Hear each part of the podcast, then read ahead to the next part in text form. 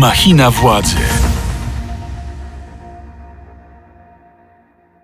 Machina Władzy to podcast Radia Z, w którym staramy się zgłębić meandry świata polityki, a naszym gościom zadawać takie pytania, których być może nie usłyszeliby w innym miejscu. Ja nazywam się Mikołaj Pietraszewski i zapraszam na odcinek numer dwadzieścia jeden, a moim i Państwa dzisiejszym gościem jest ekonomista, przedsiębiorca i były poseł Ryszard Petru. Dzień dobry. Dzień dobry. Również współzałożyciel oraz były lider partii Nowoczesna, a dziś powracający na łono partii matki. Jakie to uczucie?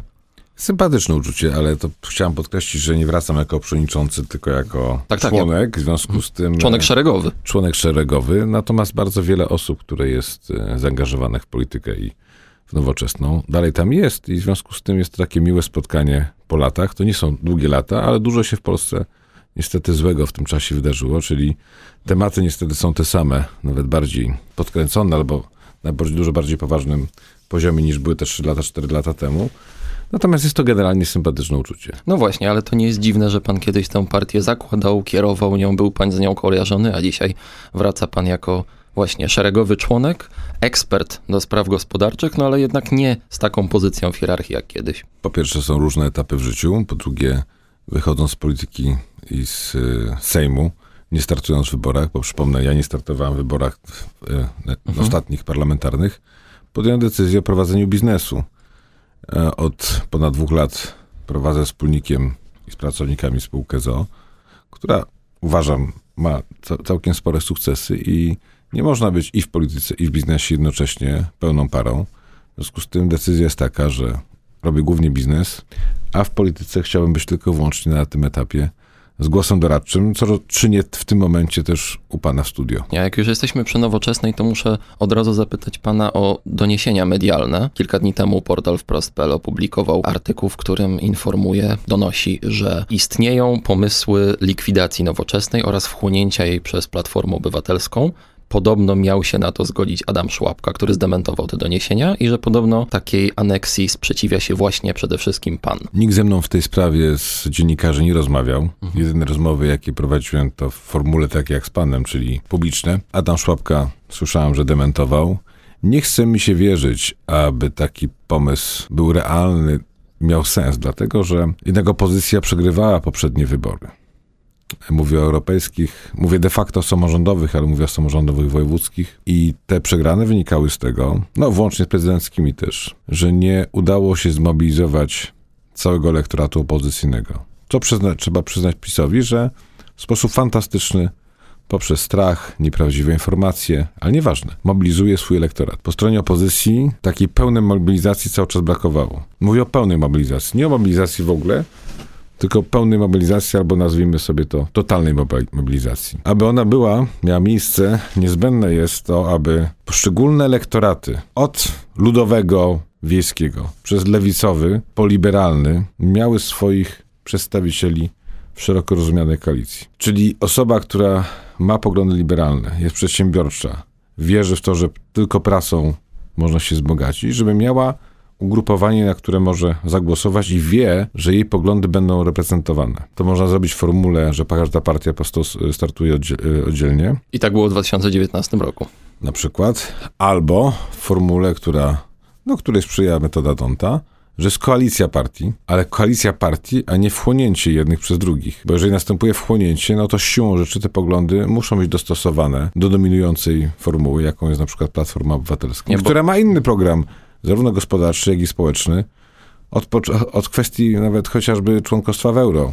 Ja jako szef Nowoczesnej zawsze opowiadałem się jednoznacznie, że Polska powinna być jak najszybciej w euro. Dzisiaj to tym bardziej podtrzymuję, chociażby z powodu zamieszania, jakie spowodował Narodowy Bank Polski. Przypomnę, w Polsce stopy procentowe dwa przecinek siedemdziesiąt pięć, w strefie euro zero. I cały czas rosną. W Polsce rosną, w euro na razie nie rosną. I w związku z tym jedna formuła, która ma sens, to jest formuła, która w ramach koalicji poszczególne partie mają swoją reprezentację, a koalicja szeroka idzie w tej formule do wyborów. Jeszcze jeden argument powiem, że są przepływy między opozycją a obecnym obozem władzy. Do obecnego obozu władzy zaliczam Konfederację. Oczywiście nie są formalnie we władzy, ale w sytuacjach trudnych, jak wiemy... Są postrzegani jako potencjalny koalicjant, gdyby PiS-owi brakowało... A jak zabrakowało ostatnio, to zagłosowali. I są przepływy, i to jest zdefiniowane, zbadane i udowodnione, między Nowoczesną a Konfederacją. Ja mówię o, wy, o tych wyborcach. No właśnie, chodzi o ten liberalny, wolnościowy tak. aspekt gospodarczy. Wyłącznie. Oczywiście to nie są jakieś olbrzymie przepływy. Mówimy o dwóch, trzech, może czterech punktach procentowych, co z punktu widzenia być może tego, kto patrzy na całość, mówi, a co to jest? Ale dobrze wiemy, że te trzy, cztery punkty procentowe są tymi, które wygrywają. Są tymi, które na przykład zabrakło Rafałowi Trzaskowskiemu, żeby wygrać z Andrzejem Dudą. W związku z tym to jest krytyczne, aby tak skonstruować opozycję na wybory, aby zgarnąć jak najwięcej, zagarnąć, że tak powiem, w postaci oczywiście oferty programowej, jak najwięcej szerokiego elektoratu. Oczywiście w ramach tej opozycji osoba, która głosuje na P S L, musi mieć świadomość, że nie głosuje też na Nowoczesną.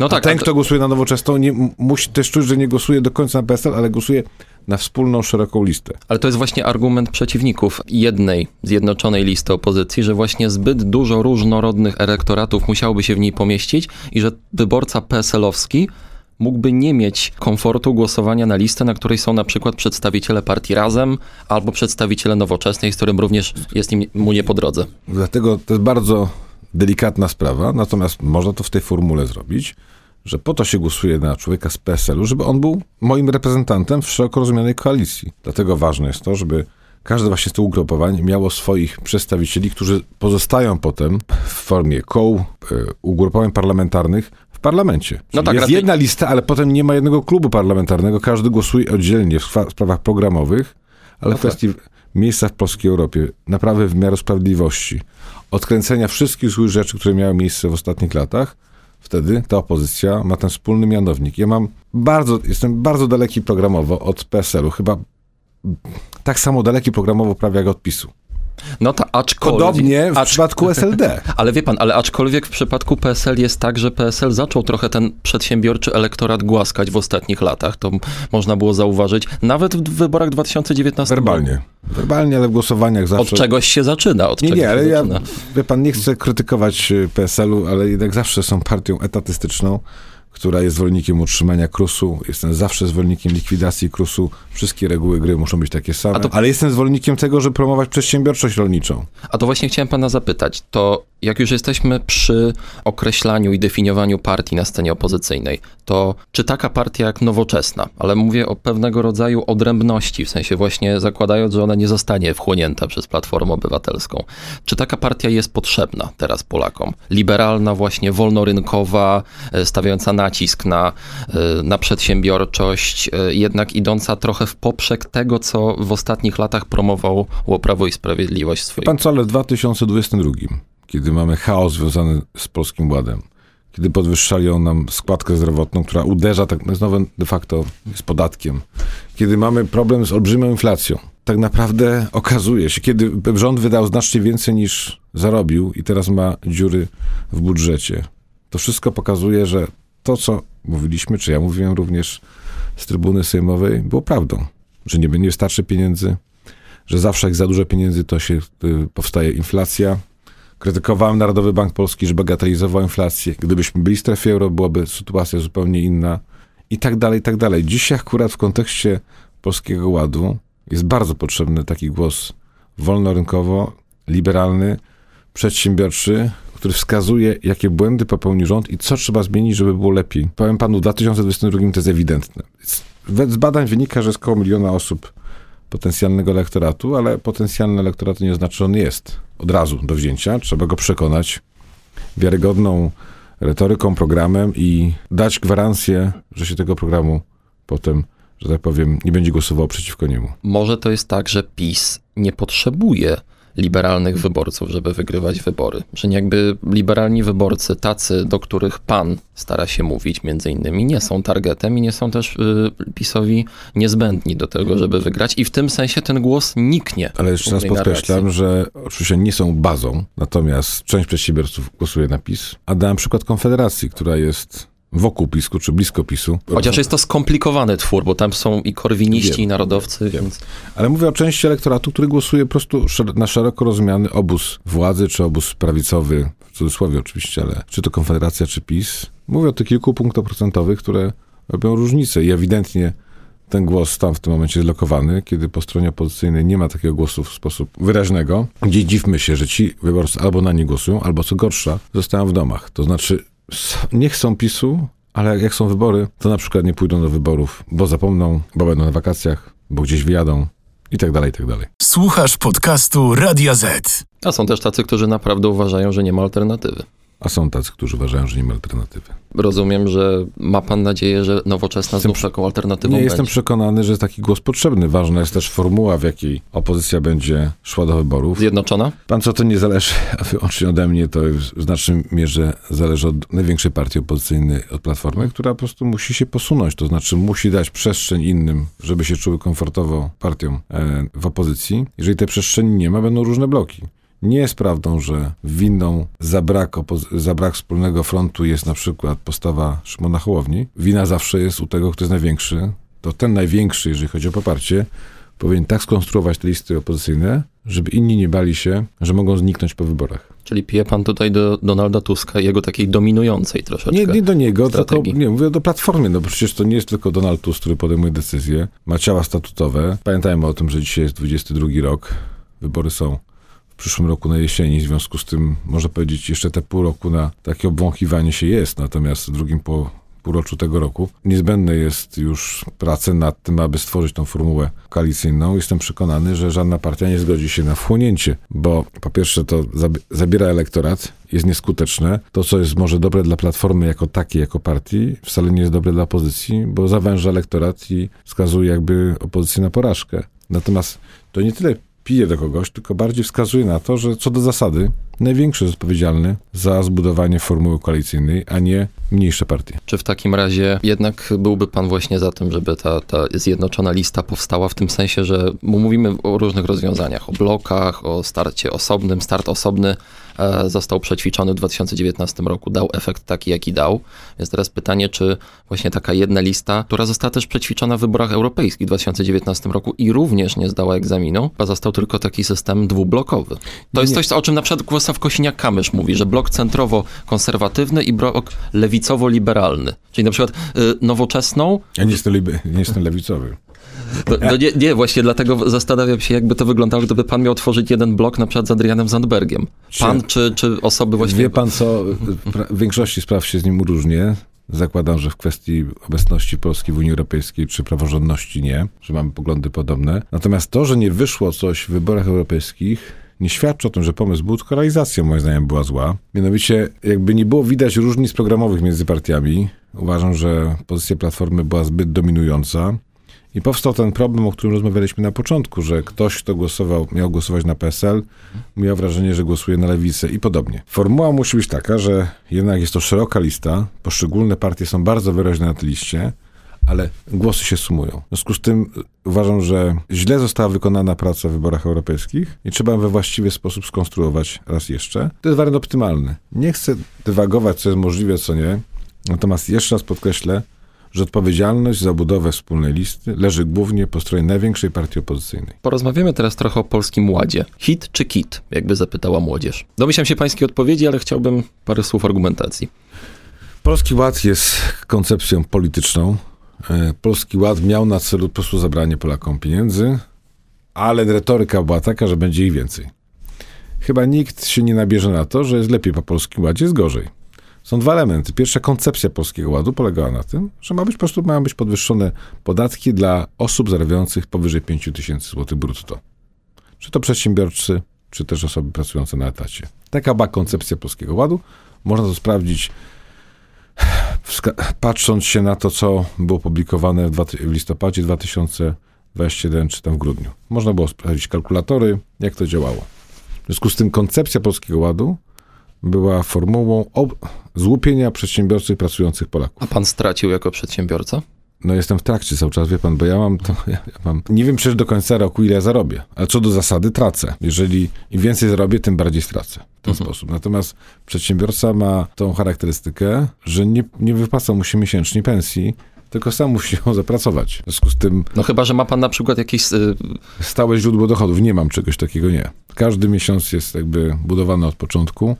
Albo inaczej, no mam jakiś zestaw projektów, no ale jeden się może udać, drugi się nie udać, może być jej strata przecież na jakieś inwestycji. W związku z tym dopiero pod koniec roku będę w stanie oszacować potencjalne zyski albo straty. Jest niestety z dużym prawdopodobieństwem strata na Polskim Ładzie. Niemniej jednak chcę wrócić do tego wątku pierwotnego. Polski Ład co do zasady miał złupić Polaków. Chociaż PiS mówi, że te kilkanaście milionów Polaków mogłoby zyskać. Mówi o tych właśnie bied... ja wiem, biedniejszych emerytach, słabiej zarabiających. No ale wiemy, że część emerytów płaci już większe podatki niż, czy większe składki de facto niż miało, niż płaciło wcześniej.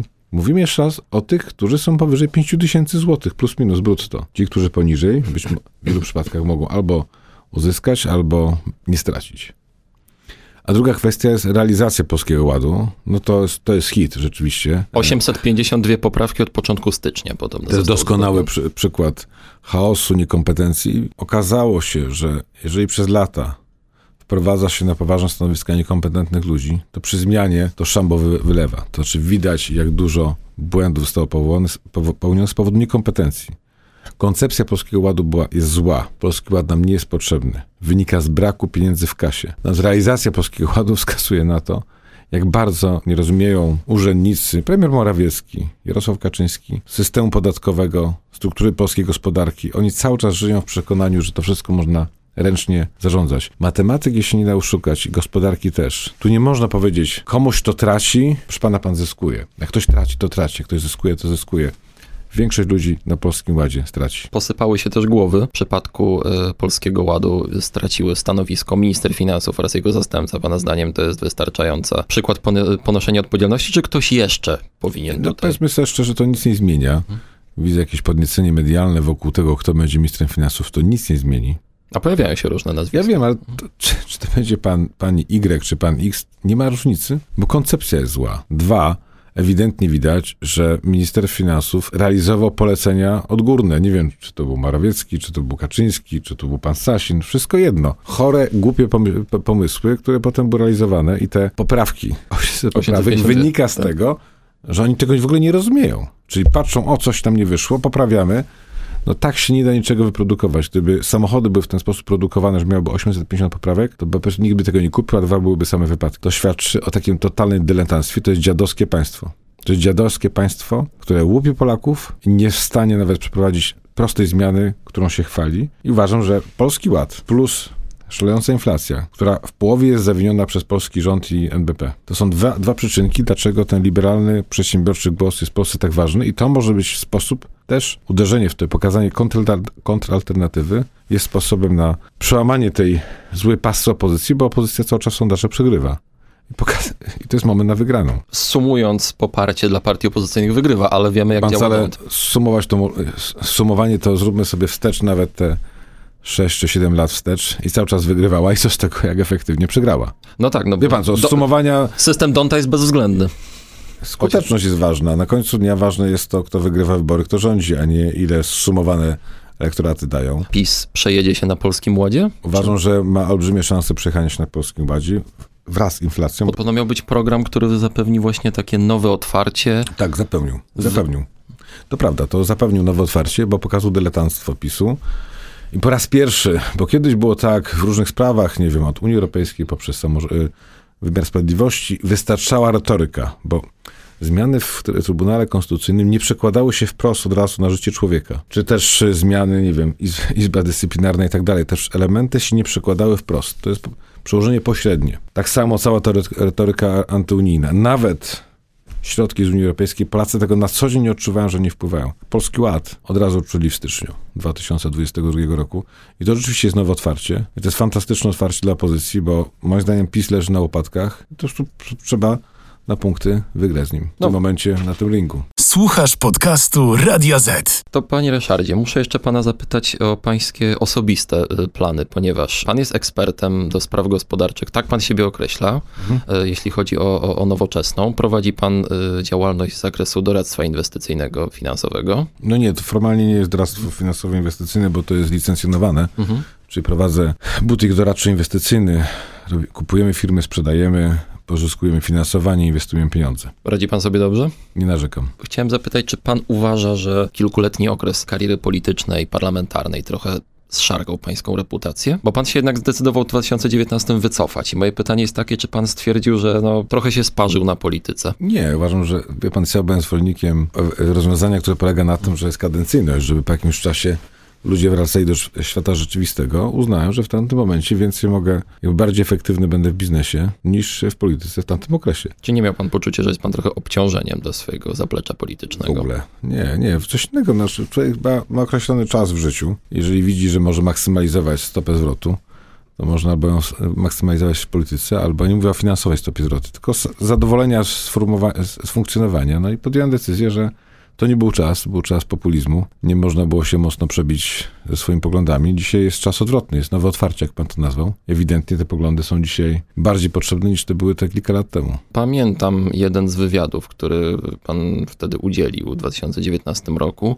Chyba dla dziennika Gazety Prawnej, ale mogę się mylić, w którym właśnie tłumaczył pan, że to nie są zupełnie czasy na taką narrację polityczno-gospodarczą, jaką pan reprezentuje. Wtedy tak było, oczywiście przegrywałem większość. To trochę kopanie się z koniem. No bo było tak, że większość tych postulatów liberalnych, gospodarczych był taki moment, że dwie albo trzy osoby głosowały w całym parlamencie za, podobnie jak ja, a tak nie miało być. W związku z tym dzisiaj uważam, że sytuacja jest zupełnie inna. Sam fakt, że rozmawiamy o gospodarce, i pan zobaczy, jak prześledzimy dziewiętnasty osiemnasty rok, to mało było dyskusji gospodarczych. Gospodarka się toczyła, była oczywiście finansowana w sztuczny sposób pożyczonymi pieniędzmi, ale to jest tak samo jak za Gierka przez pierwsze lata. Nikt nie śmiał krytykować Gierka za to, że za pożyczone pieniądze rozwija Polskę, a potem się okazało, że te pieniądze oddać.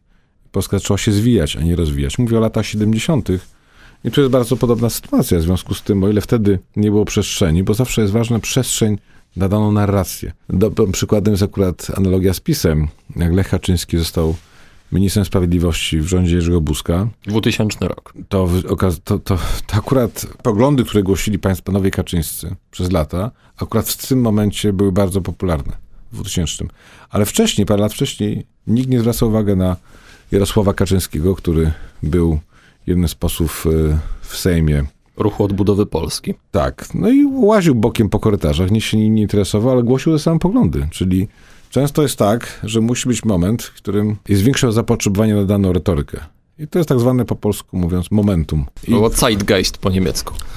No to wolę tę angielską formułę, ale to jest tak, że dzisiaj jest ewidentnie zupełnie inna sytuacja i to jest powód, dla którego uznałem, że trzeba wrócić tam jedną nogą do polityki.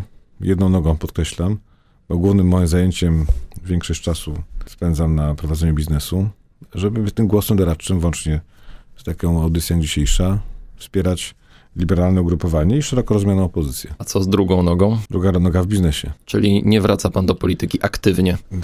Jak, wrac, jak wrócę, to państwa poinformuję. Na razie jesteśmy chyba dwa tygodnie czy trzy tygodnie po takiej decyzji, w związku z tym jestem na etapie jeszcze wypracowania nawet formuły, będę spotykał się z członkami Nowoczesnej na spotkaniach raczej zamkniętych, o Polskim Ładzie, o inflacji, o kontrofercie programowej.